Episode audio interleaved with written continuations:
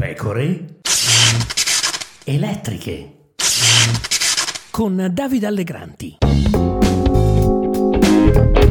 Ciao, qui Davide Allegranti. Ieri a Lucca Patria di Lucca Comics è stato presentato un importante studio sulla filiera del fumetto dal titolo L'Italia a nuvolette. Il progetto, presieduto dalla professoressa Maria Luisa Cattoni, è stato condotto dall'unità di ricerca Lynx della scuola IMT di Lucca. L'indagine ha coinvolto 508 creatori di fumetti, in Italia sono circa 2000, che hanno risposto al questionario somministrato. La ricerca contiene molti dati interessanti, alcuni devo dire anche inquietanti. Uno dei problemi principali emersi dallo studio riguarda i contratti di lavoro e il riconoscimento economico del lavoro creativo. E qui sta la parte dolente, alla quale arrivo subito all'interno di una ricerca che tiene conto delle evoluzioni e dei trend interni al mondo del fumetto. Il manga è in grande crescita, come chiunque può accorgersi entrando in qualsiasi libreria. Ormai anche le catene più commerciali hanno scaffali su scaffali dedicati ai manga, il che, osserva la ricerca, apre sia nuovi orizzonti di espressione artistica, ma a scapito del fumetto popolare seriale. Le graphic novel, insieme alla chiusura delle edicole, hanno determinato le condizioni per l'ingresso dei fumetti nelle librerie. Nuovi formati digitali di fumetto stanno inoltre rivoluzionando il modo stesso di produrre e fruire questa forma d'arte. La cross-medialità del fumetto, cioè la traduzione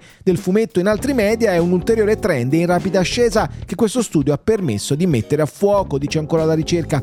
Ma appunto, qual è il problema? Il problema è la sostenibilità economica. Una grave criticità del settore del fumetto italiano è infatti rappresentata dalla situazione dei contratti contratti di lavoro e il riconoscimento economico del lavoro creativo. Solo il 31,9% dei creatori che hanno partecipato all'indagine si sostiene con la sola attività lavorativa del fumetto, mentre la maggior parte, il 68,71%, è costretta a svolgere molte attività lavorative anche in ambiti diversi da quello del fumetto, dice la ricerca. Il 42,2% dei partecipanti guadagna meno di 5.000 euro netti all'anno dal lavoro nel fumetto e comunque il 73,26% non raggiunge un reddito di 15.000 euro netti. Il 70% si è trovato a rifiutare proposte di pubblicazione a causa dell'inadeguatezza e insostenibilità dei contratti e compensi proposti, dice ancora la ricerca. Per ovviare a questo problema, tutt'altro che secondario, la maggior parte dei creatori, soprattutto gli esordienti, ha fatto ricorso all'autoproduzione. Parliamo del 68% degli intervistati.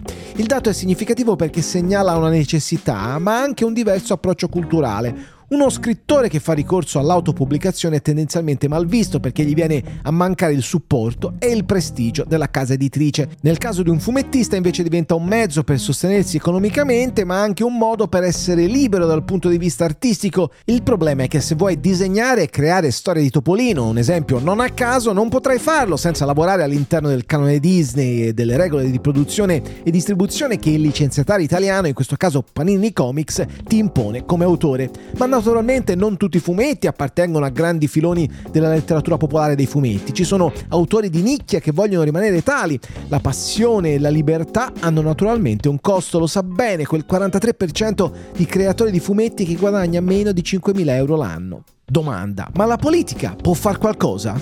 Ciao, a domani!